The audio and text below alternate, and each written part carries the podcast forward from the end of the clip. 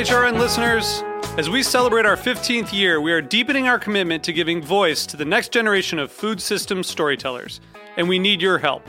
Our internship and fellowship programs help activate new possibilities for underrepresented and underestimated young people through experiential journalism, audio engineering, and production training. Through these unique programs, HRN helps food equity stewards build essential workforce readiness skills that expand their potential and foster economic mobility. Please consider supporting these critical programs. And with a minimum donation, you can be entered to win a dinner for two at an amazing restaurant in one of eight cities and tickets to a concert at a great venue in one of those cities. We have incredible partners across the country who have donated, as they also share our passion for helping to educate the next generation of food systems storytellers. Check out heritageradionetwork.org slash 15 to donate and enter to win today. That's heritageradionetwork.org slash 15 to donate and enter to win today. And make sure you donate before March 31st. Thank you.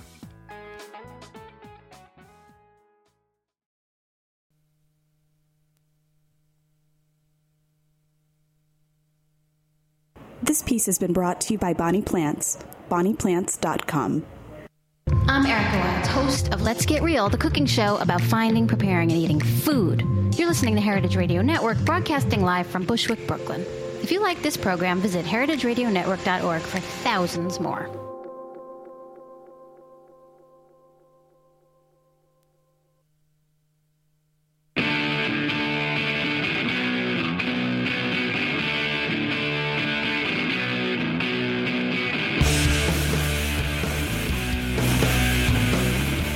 okay.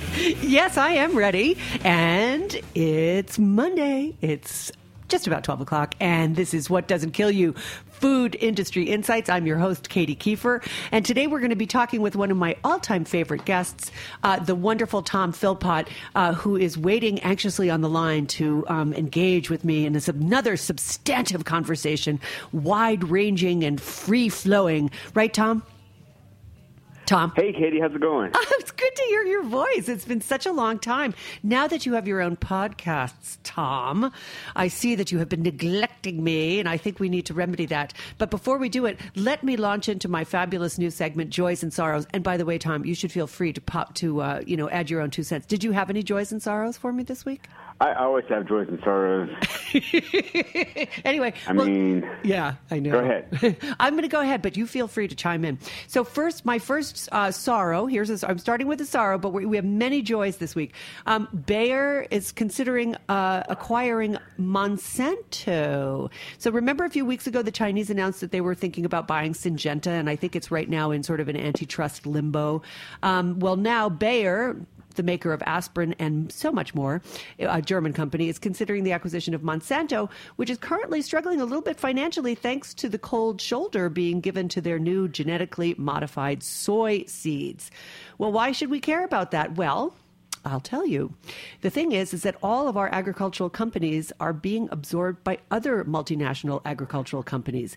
And the dreaded consolidation brings even more dreaded price fixing and supply muddling than we have already come to expect from monopolies. So one must absolutely wonder why and where is our judiciary department, our judicial department in, uh, you know, bringing up antitrust legislation or antitrust, uh, you know, laws that would prevent some of these um, consolidation moves and block some of the sales. What do you think about that, Tom? Well, we're going to talk about that in a minute. So let me. I'm going to go on actually because we are going to talk about Go on. this. Joy, joy. Thanks to Adam Danforth, who is the butcher, who is uh, basically becoming like a star butcher, if there could be such a thing. I mean, I, I, I love Adam, and I think it's hilarious that he is literally making hay on the fact that he wrote these two incredibly uh, painstaking books about taking apart animals.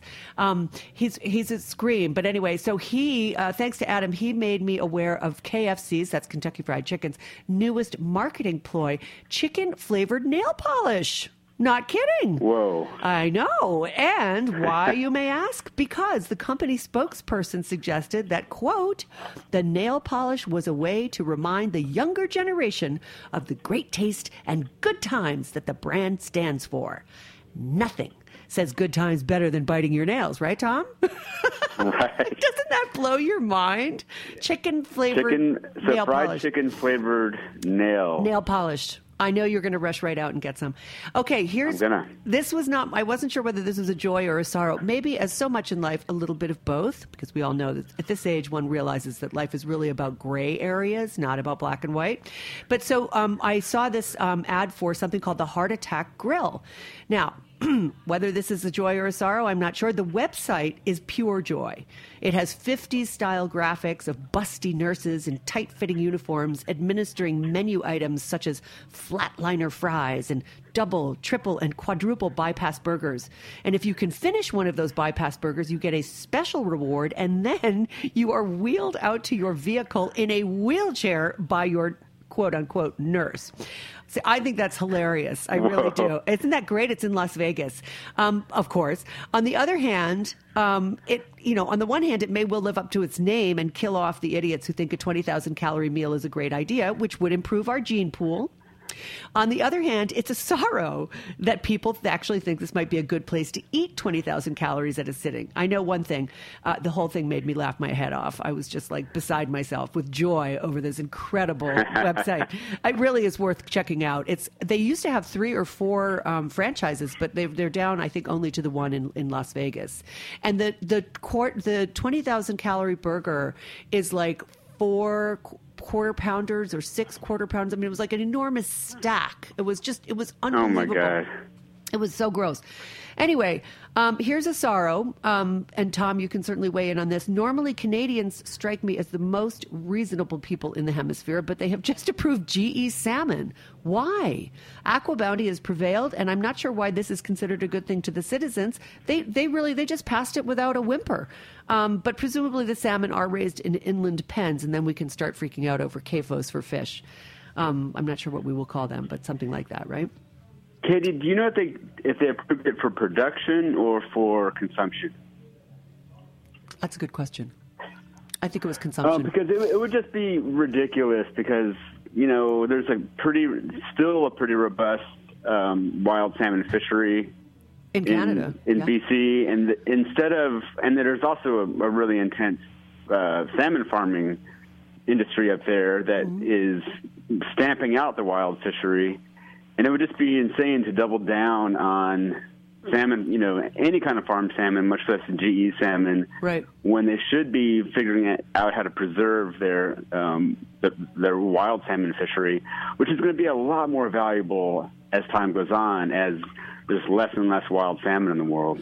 Well, I, I guess I don't know. You know, it's funny. Maybe this is connected to the whole Pebble Mine um, situation. Remember, because that's the biggest salmon fishery, and Yep. um, and of course, if they, you know, if they have more than enough salmon to go around, well, then they could say, well, who cares whether we have a wild fishery or not? That would be my suspicion Right. in that. But in any case, I think it was approved for consuming for consumption. In other words, they Okay. they can they can sell it. Whether it's totally approved for production, I don't know, but they've certainly crossed one giant uh, milestone for that. Here's another joy, and this is really a great joy. A group of Massachusetts kids won their suit against the Massachusetts Department of Environmental Protection. Quote, the plaintiffs contend that their constitu- constitutional rights are being violated by the ongoing failure to curb greenhouse gas emissions, even as officials have known about the climate change link for decades. That makes a total of three suits won by youth groups who sue their states for a failure to address climate change and environmental standards. Washington State and Oregon are the other two. I spot a trend, and I think this should be like a civics class. If such a thing exists anymore, a civics class project across the nation. Don't you think that would be a great idea? Fantastic. And then lastly, uh, Joy Supreme, the FDA has finally revised the nutrition facts label to reflect added sugars and real portion sizes, among other changes. I'm sure they could do more, but at last, a real reflection of how much sugar is added to commonly consumed foods. I do consider that progress. So, um, so uh, you know, more joys than sorrows this week. Isn't that so great? Sometimes it's the other way around, and then I feel I feel guilty because my show is such a bummer most of the time anyway. Well, let me give a quick joy. Yeah. Um, back in 2009, some listeners may remember there was a massive salmonella breakout in eggs. yes. There's this huge, I think it involved like a half a billion eggs. Yes, that's right. It was the weeks Wright and weeks and Farms. weeks. Yeah, Wright Farms. And it was a really virulent strain of salmonella. Yeah. Well, the company behind it um, was this real um, sort of unsavory characters called the DeCosters, and they Yes. owned. They had these shell companies, and they owned companies all over the country. And I, at the time, did some reporting and added it all up, and found out that they were the biggest chicken company, in the, or the biggest uh, egg company in the United States. Mm-hmm. And um, you know, there's a bunch of people got sick, Oh, yeah. and um, anyway, there was a long federal investigation, and the father and son team behind the company just got convicted and sentenced to three months. Now, normally I don't take any joy in the, the carceral state or people going to prison, but these guys, Yeah. uh, I'm not going to shed a tear for. No, definitely And not. I think three months is a is about right. Really? I would have Um, said more. Didn't they give Stewart Parnell from the American Peanut Company way, way more time than that? They nailed him they for, did, for years and, years. He was also um, a a very questionable character. Indeed. but it just shows that there that we're capable of putting some teeth behind um, enforcement of some of these. I mean, of course, you know most of the problems, as I showed at the time, were readily apparent before the outbreak. yeah. And so this is sort of too little, too late. But it does show that if you're just going to be so negligent and create conditions that almost ensure that there's going to be Hmm. some kind of outbreak, that you're going to do some jail time. And let's hope that um. I hope so. Well, with that, we will take a short sponsor break, and then we'll be back for the body of the show um, with the great Tom Philpott. And uh, those of you who aren't familiar with him, I'll read an extensive bio, and then I'm going to tell you a little anecdote about when I found out that Tom really is the guru that we all have suspected all along. So we'll be right back after the sponsor drop. Stay tuned.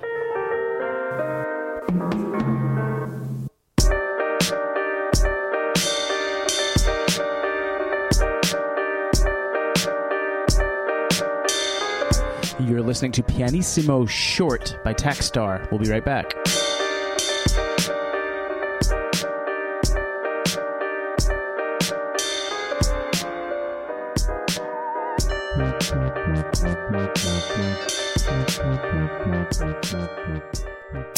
It's not just your garden, it's the way you live.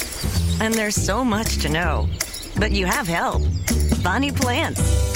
Now, with Bonnie's app, Homegrown, you can learn about veggie and herb varieties, track and record your garden with photos and notes, share on Facebook and Twitter, and so much more.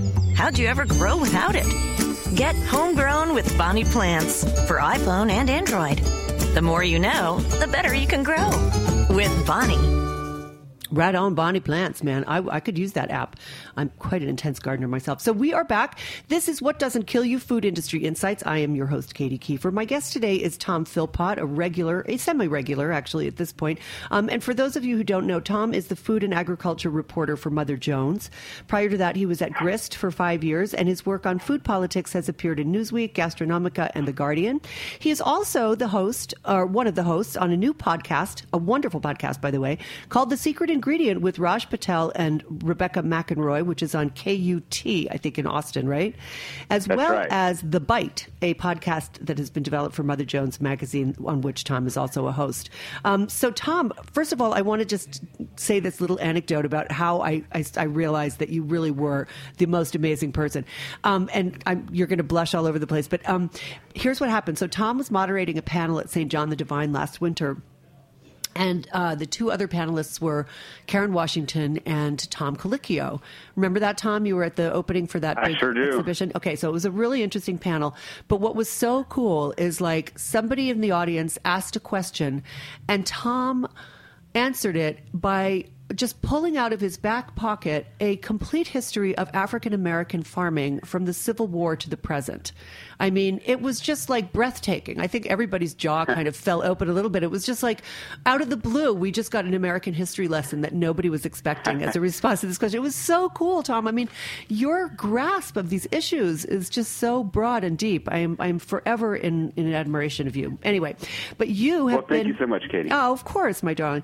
So you have been incredibly busy. I mean, the number of articles you have been pumping out lately. Are you taking Adderall, or have you suddenly acquired an addiction to speed? I mean, You know, it's just a lot of coffee, and uh, it's. I mean, you are so prolific. and the tide never, you know, it For real. Uh, the, the deadlines just keep on rolling. Katy. and there's just no shortage of stories either, which is interesting as well. No, there are really not. Um, I am feeling, you know, right now, just in the past couple of weeks, I've done a lot of stuff on the poultry industry. Yes. I think we're going to talk about that We later. are. Mm-hmm. And I just more stories keep emerging. I just cannot keep up. I'm just that one industry, which is just one part Yeah. of this, you know, huge beat that I have. Oh, yeah, no kidding. Well, you know that I, Tom, did you know that I wrote a book?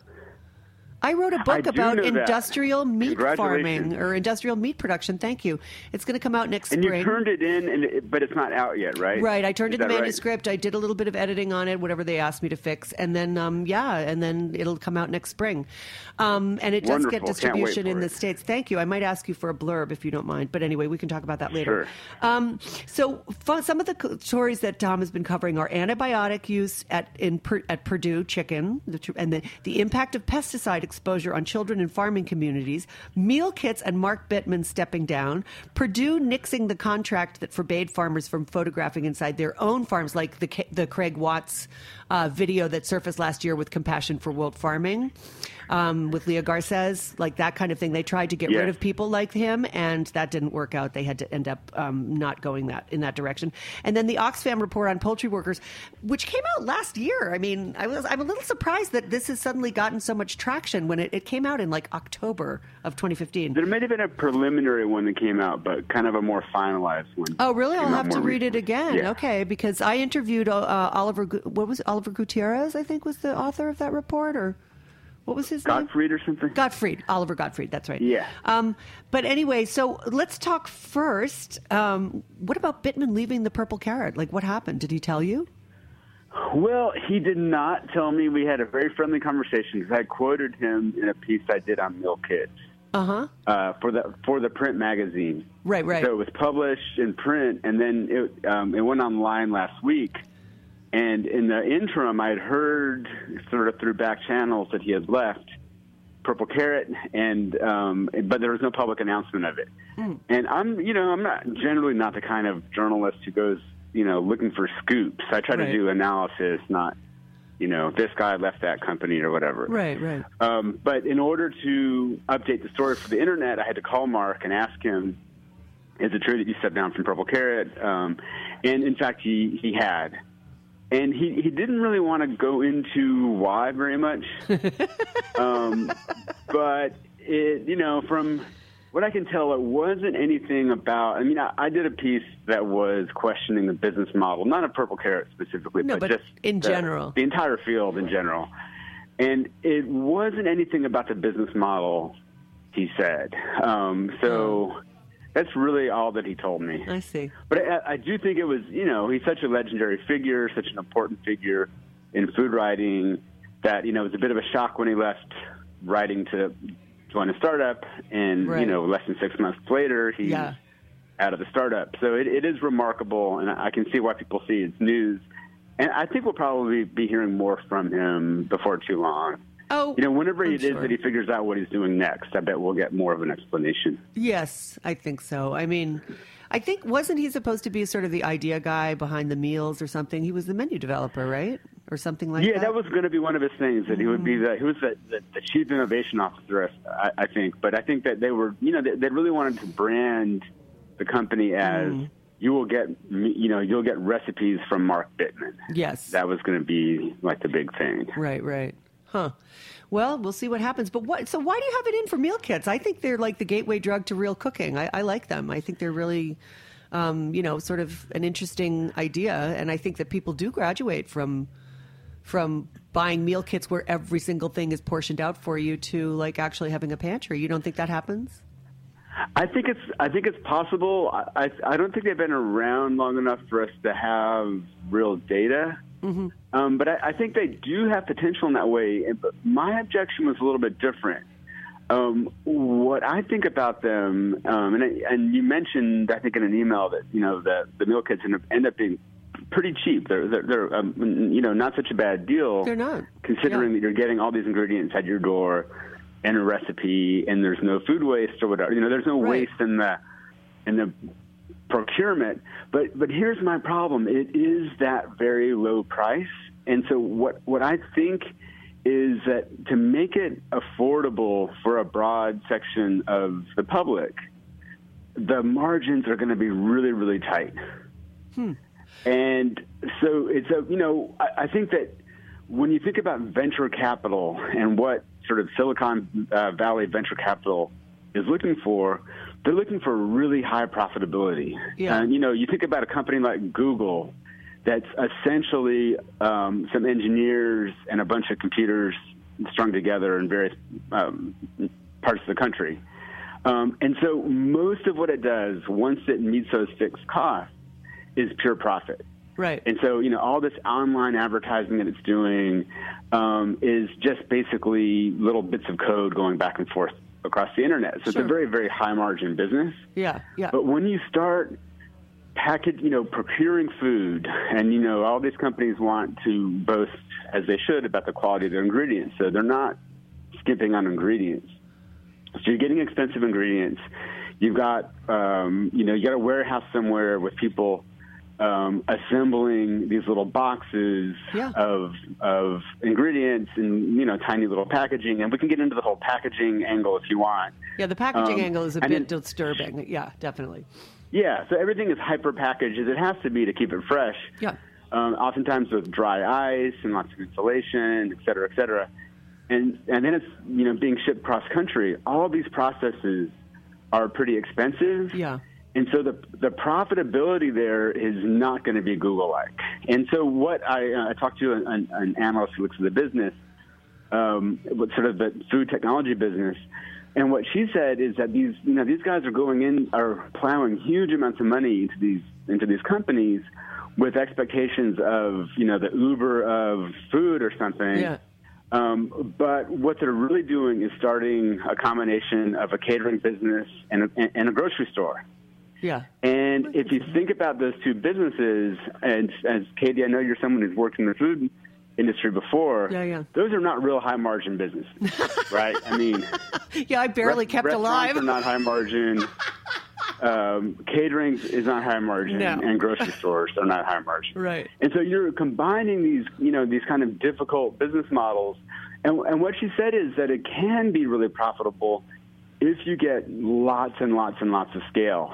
But getting to the sort of giant level where if you're making a couple pennies off of each transaction, those pennies add up in, into billions of, or, you know, hundreds of millions of dollars in profit is going to take massive scale. And I think that what I, you know, the headline, of course, was like, I, you know, I've seen the future and there are, are no meal kits. yes. No, it's not quite that. I I think I've seen the future, and there's maybe Amazon runs a meal kit, or like runs the, the meal kit company that everyone uses, or you know some gigantic mm-hmm. grocery store chain. I mean that's that's something I didn't really get to, get to in my article, but you know your local grocery store could probably do this with a lot less overhead because it already is procuring food Yeah. it already has facilities that are in your town. They're not, you know, in California Right. or Right. New York or Boston like all these companies are, but they would be, you know, in your town. And you could get that sort of convenience of this recipe parceled out for you, um, but the co- the sort of back end cost would be a lot lower, therefore more profitable. And so something like that could undercut these companies. And so I, I think you're going to see a lot of consolidation. And you know what I said was my you know my my kicker in my piece was, you know, if you're curious about this, go do it right now Yeah. because there are crazy offers. Every one of these companies is offering you with no obligation, you know, something like two free meals um, at the very at the very outset. And Yeah. so, you know, and what that is is venture capital going up in smoke, and um, you might as well grab some of it if you if you're curious. Yeah, yeah. Well, I, you know, I did a whole series on innovations, and I, I interviewed uh, the guy who started Dig Inn, which is a stationary place, but you can do takeout. um, but it's sort of similar in that sense. And then, and then Blue Apron, the founder of Blue Apron, um, and both of them were incredibly smart guys. In fact, the guy from Dig Inn was a former venture capitalist. Um, the- Yeah. The, guy from Blue Apron, um, I forget, he had been a chef, and anyway, he was very smart. And he said, and I said, how can you do this at this price point?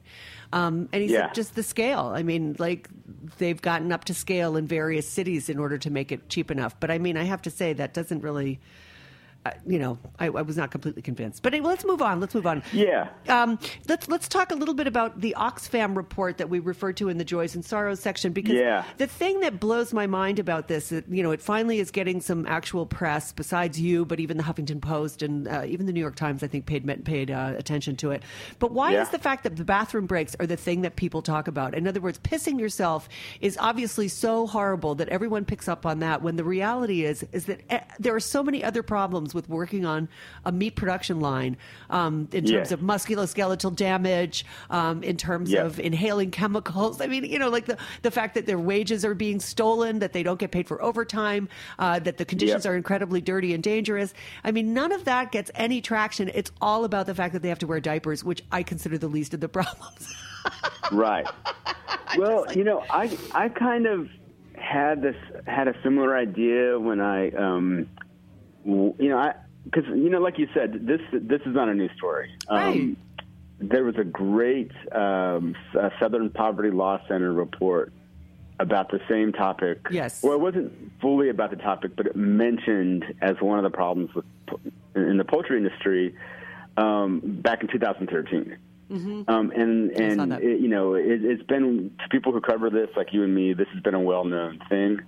Yeah. And and then this report comes out and it kind of explodes. And I wrote about it a few days after the report came out, and it had already been covered to, to death. And um, and I think one of the things that's smart about it is that um, you know no editor is going to say stop the presses because carpal tunnel syndrome rates are really high in the poultry industry, or um, people get a lot of cuts while they work on poultry lines. Or I mean, I used to write about um, there was this USDA plan to speed up the poultry line, yeah, right. and um, and I was one of the few reporters really really dogging that story. It ended up not happening temporarily. It, might, it may still happen. Yeah. But it's just really hard to get people to take an interest in, you know, it's this cheap food product that you, that we've all become accustomed to, and we've been hearing about this musculoskeletal stuff for a while. Um, and um, and then suddenly this this bathroom breaks stuff breaks into the headlines, and so I, I think it, it you know I think that is sort of proof in the pudding that it was a, a good thing to focus on because it kind of broke into the conversation. Yeah. But then I, and then I wrote about it. You know, when I sort of looked at the, read the study, re- remembered I had written about it before from this 2013 Southern Poverty Law Center thing. Right. You know, putting it together and explaining why it is that these workers don't get bathroom breaks. It when you explain it, you have to talk about the line speed. You have to talk about the what it means to work on a line that's going you know that's going as fast as 140 birds per minute. Yeah. Um, and and so it becomes like this lens into this really abusive system. And so in the end, I, I think that I, I- think it was a great thing to write a report about because you know if Oxfam had done a report about you know like the Southern Poverty Law Center thing, the, the main focus of it was that the industry has found ways to undercount injury rates in in the in you know among workers in the industry. And I wrote about it, but it didn't get much play. Right. So this one is about people wearing diapers to work, or you know, literally running down a hall, ripping equipment off, um, sprinting to go to the bathroom so they can get back within ten minutes. Yeah. And I think you know people can identify with that. Like, oh, you know, on my job, I might, you know, I think my lead was something like, you know, you think you got it bad, but you probably on your job, but you probably take for granted that you know uh, access to the bathroom when you need it. Right. Well, these workers don't even have that, and then so people can, can identify with that, and then you can get into some of the details of of why it's like that. Right, and what line work is all about. Well, you make a good case for Yeah. that. I just was like, I was just so, you know, like because there's so many other problems that are scary and, and upsetting, and you know, and just totally unacceptable. It was just like, Yeah. oh my god, that's like the least, you know, like so they wear a diaper. Yeah, and you know, should- and, and and the same thing that that makes it such a dangerous job from a you know sort of carpal tunnel perspective is the same thing that that makes it hard to give these workers bathroom breaks. Right. Because the line is going so fast. Yeah. And let's say, let's say And it's a say there's totally 10 people repetitive in the motion. line. Yeah. Um, if one person casually walks off to go to the bathroom, then they either have to slow down the line, or they're gonna, um, or or the the workers who are left are gonna be working even faster and subjecting themselves to even more trouble. Um, and then you know the obvious solution to that is either a slow the line down, or b hire more workers and Right. have floaters. Right. Um, and both of those things cost money, so the, the industry doesn't want to do it. Right. And it's in such this race to the bottom where shaving pennies off here and there um, become really important that, of- you know, of course, these pressures exist, and the people who pay the price for it are the people on the line. Who are largely undocumented workers. Yeah. or people who don't particularly speak English something well. like, you know, 10 bucks an hour median, Right. median uh, wage. Right, right. Um, let's move on from that because um, uh, there's so much more to cover, and we're we're actually almost running out of time, which just breaks my heart. Um, I, did you read the Plate of the Union? Uh, Did you follow the whole American food policy for the 21st century? Um, I did. by and and I- Bittman? I, I did when it launched, and I thought it was a great idea. Right. But I'm with you on, um, you know, so far it's been completely absent from that Like- discussion. DOA, man. I mean, DOA. Like, not a thing, not a single. I mean, even the Huffington Post, like, said something a couple weeks ago about how, you know, this big initiative that was rolled out with all this fanfare of the Plate of the Union, and they, you know, they were all over the media, and nothing. Not only did nothing happen, but not even other newspapers really picked it up. I mean, when Bittman, I think, was in Iowa for the Iowa caucuses, they they published an, an op-ed um, in the in the Des Moines uh, Register. But that was literally it. I mean, literally it. Nothing else has happened. I don't understand. Like, why? Why is the media failing to address? Um, you know, even the po- idea of a food policy plank. Do you think in this upcoming election cycle? I would have thought that there would be quite a few people who would jump on this.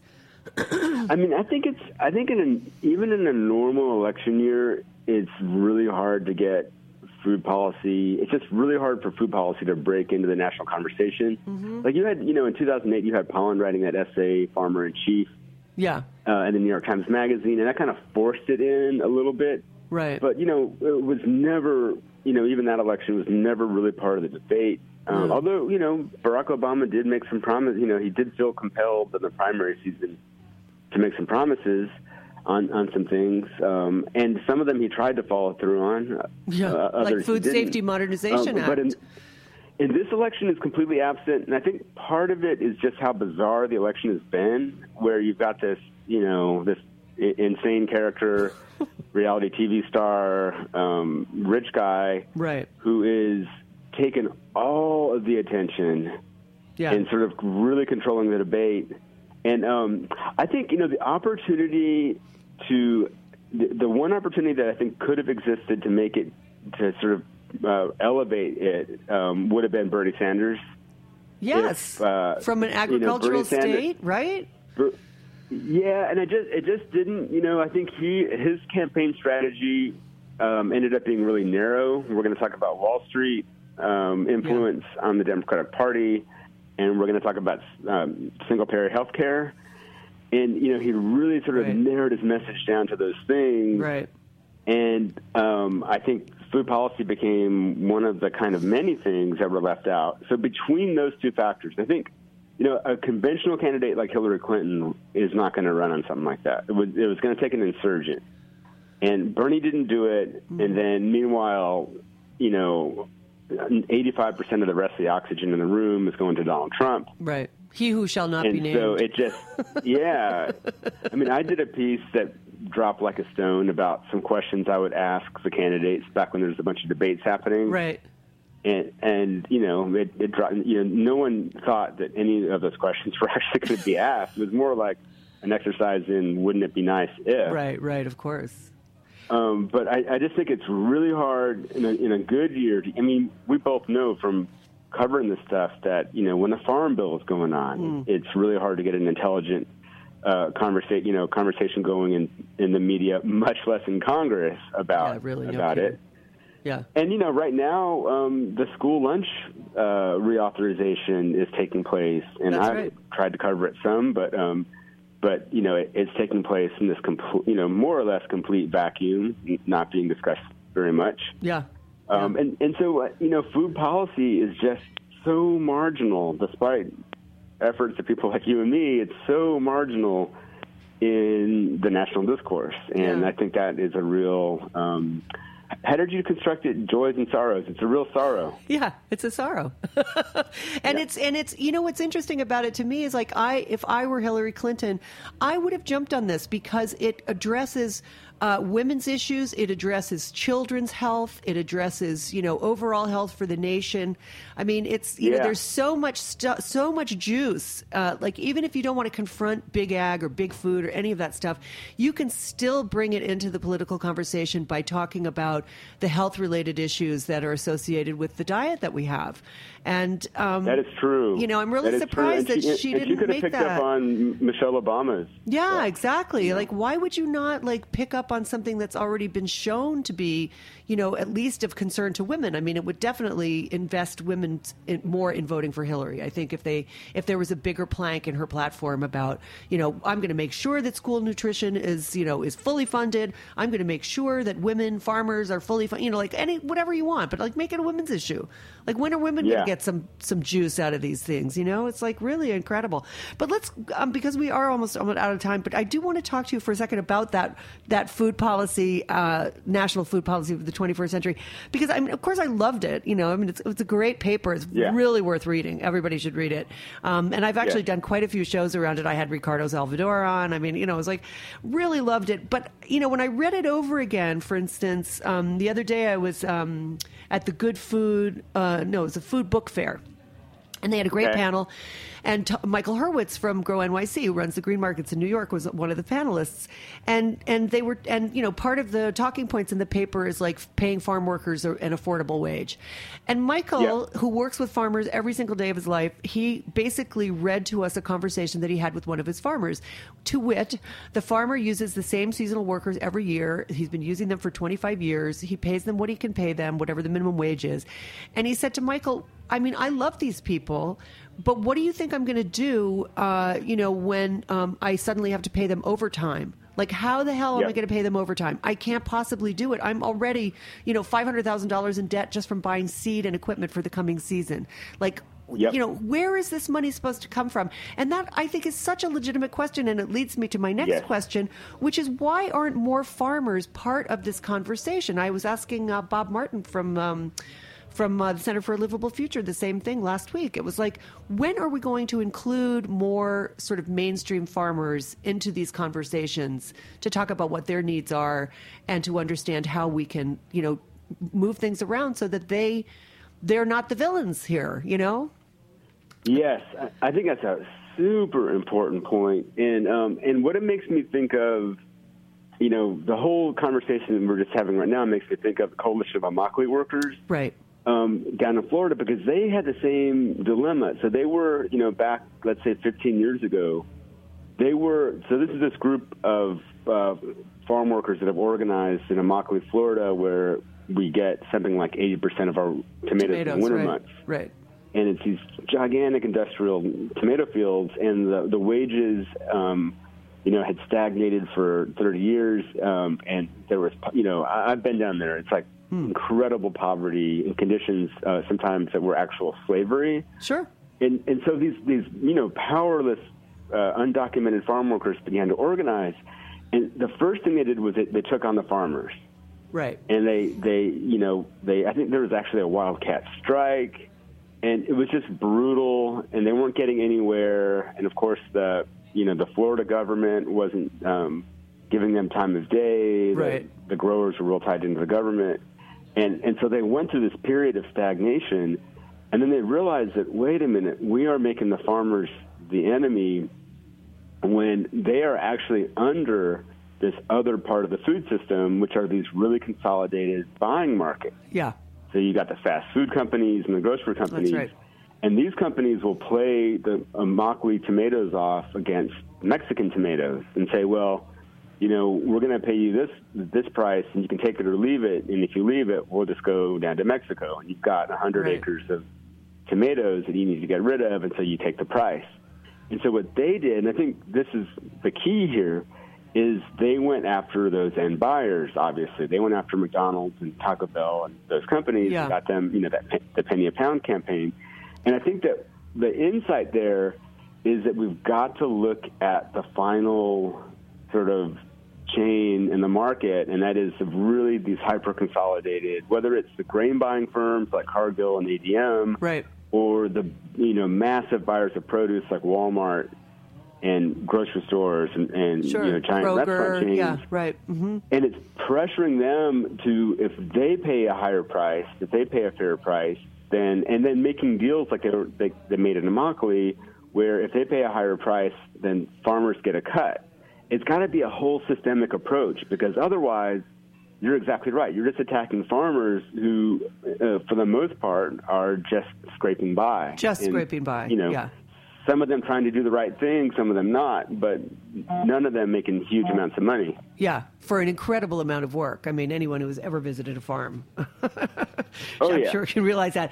Um, w- there was another point that, that bugged me as well, um, and so uh, so let's let's run this one down too. And that was they said they you know we, they'd like to see people in uh, you know the government increasing SNAP benefits so that more people can afford fruits and vegetables. But the kicker is, um, and I learned this when I worked at a food pantry for a while, um, not that many low income people have access to working kitchens for one thing or equipment in which to cook their food. Um, they might have Yeah. one or two pots or pans. They might have a hot plate. I mean, they really, you know, it's pretty, it's pretty bare bones. Um, and, Yeah. and and and a lot of them don't have culinary skills anymore. You know, like they don't. They Yeah. simply are of a generation where that isn't happening. And and so I felt like there should really be an education piece in there as well because what I did at the pantry was teach people how to cook produce. Like they would get this amazing produce in. This is at St. John's Bread and Life, and then I would make up a couple of recipes that showed them how to use Swiss chard or you know rainbow carrots or you know whatever it was, um, because the woman who was running the department was like getting this amazing produce in, and um, and it was just it was kind of shocking. Like people they literally didn't know what stuff was. Um, Yeah. you know they'd never tasted it before it was it was really an eye opener for me about like you know we all theorize about what will make the poor feel better or what will give better nutrition but the bottom line is like it comes down to like having a place to cook you know like having enough Yeah, oftentimes. you know Yeah. i mean it's really and, and having just some know-how beyond opening a can or reheating Yeah, you know a processed food it's it's a it's Yeah, a serious you- problem and poverty being the root cause, like poverty plus access to great ingredients is still poverty, and like you said, Right. there there are all these other conditions in, involved. And you know, I have also beaten my head up against that wall uh, over the years. And and one one concrete response that could be happening. Um, this gets us back to you know how, how you know impoverished our national food conversation is, but is um, you know the, just the simple Alice Waters idea of the school as um, you know the, the the public school is, is an institution that's supposed to be teaching people how to be citizens, how to think, how to write, how to read, how to do math. And I think that um, that culinary skills, you know, especially since we're a generation or two or three into this era when Right. you know people don't know how to cook, they're not passing it down generation to generation. These skills are evaporating. It's yeah sort of you know a generation or two has been raised in industrial food.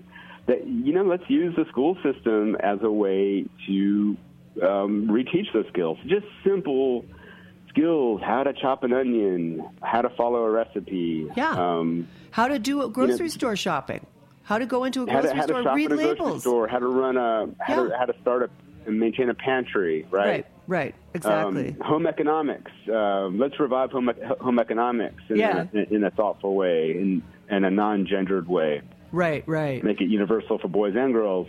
Um, but you know, all that all that requires resources, and we're not a society right now that feels very much like investing public resources in something that would be a public good. And and I know that you know this solution that I just tossed out there wouldn't um, have an immediate effect. It wouldn't teach uh, a 35 year old um, low income person how to cook. But it, it's a long term thing that we need to, you know, start taking seriously as a society. And Yeah. the, the public school is an institution that that could that could theoretically do that. Yes, I agree. I mean, I, I ever since I started doing this program, and, and Jack can confirm this, I have been talking about reviving home ec um, because it was Yes. just going out of style as I was going out of high school, and um, you know they started just shutting that whole, you know, home ec and shop for boys. I mean, it was very gendered. I would like to see girls get shop.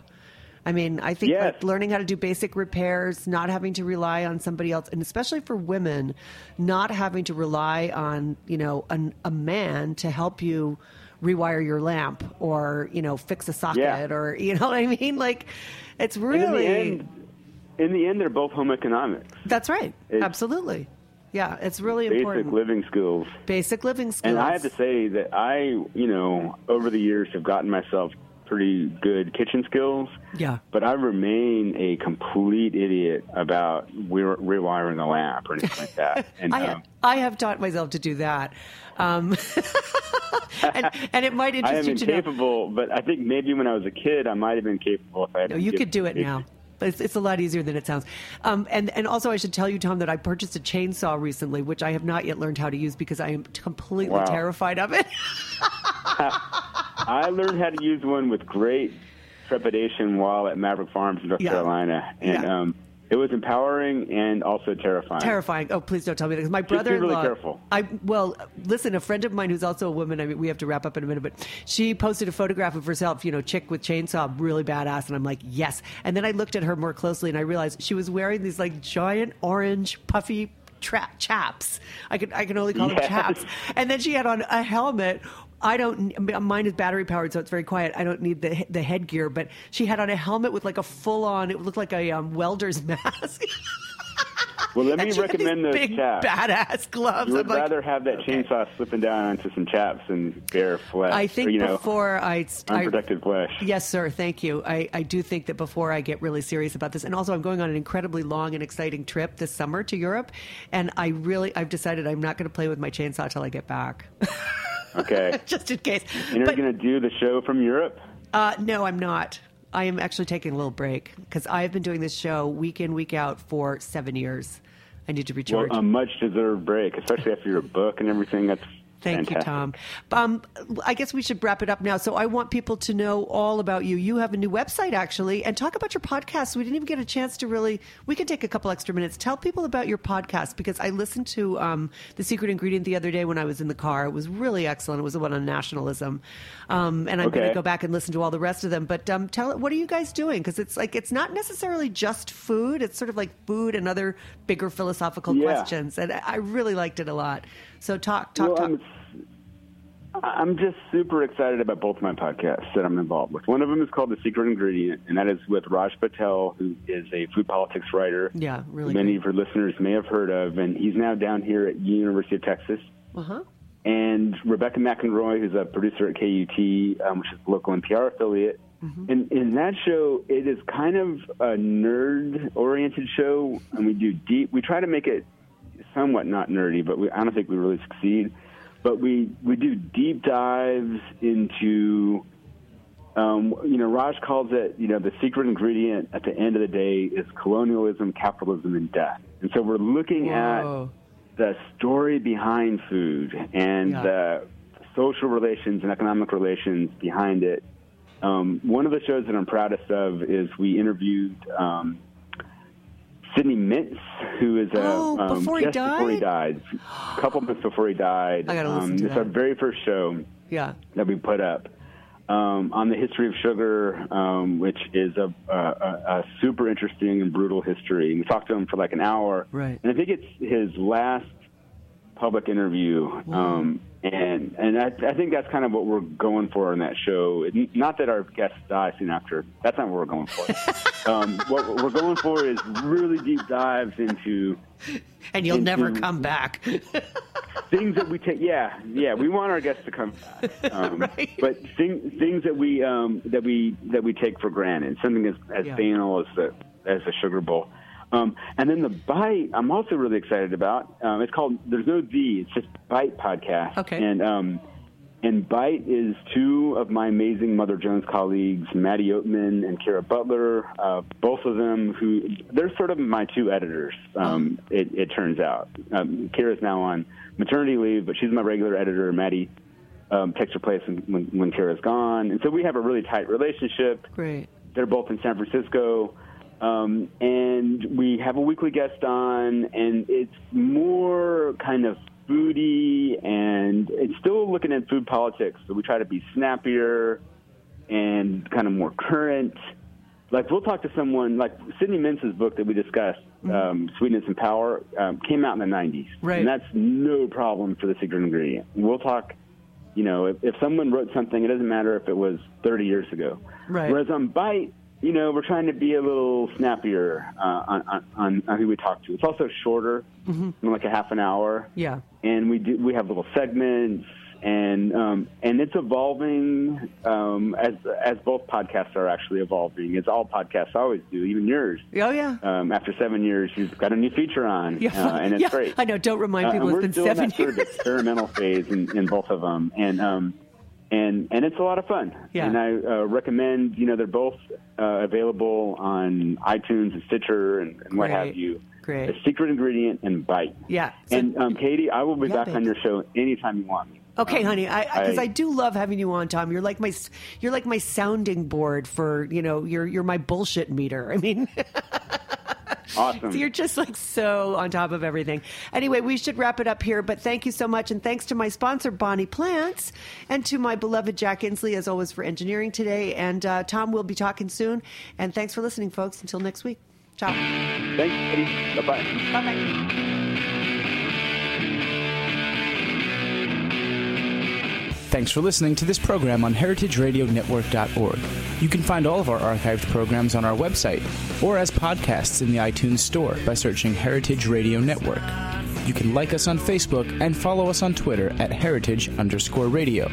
You can email us questions at any time at info at heritageradionetwork.org. Heritage Radio Network is a nonprofit organization. To donate and become a member, visit our website today. Thanks for listening.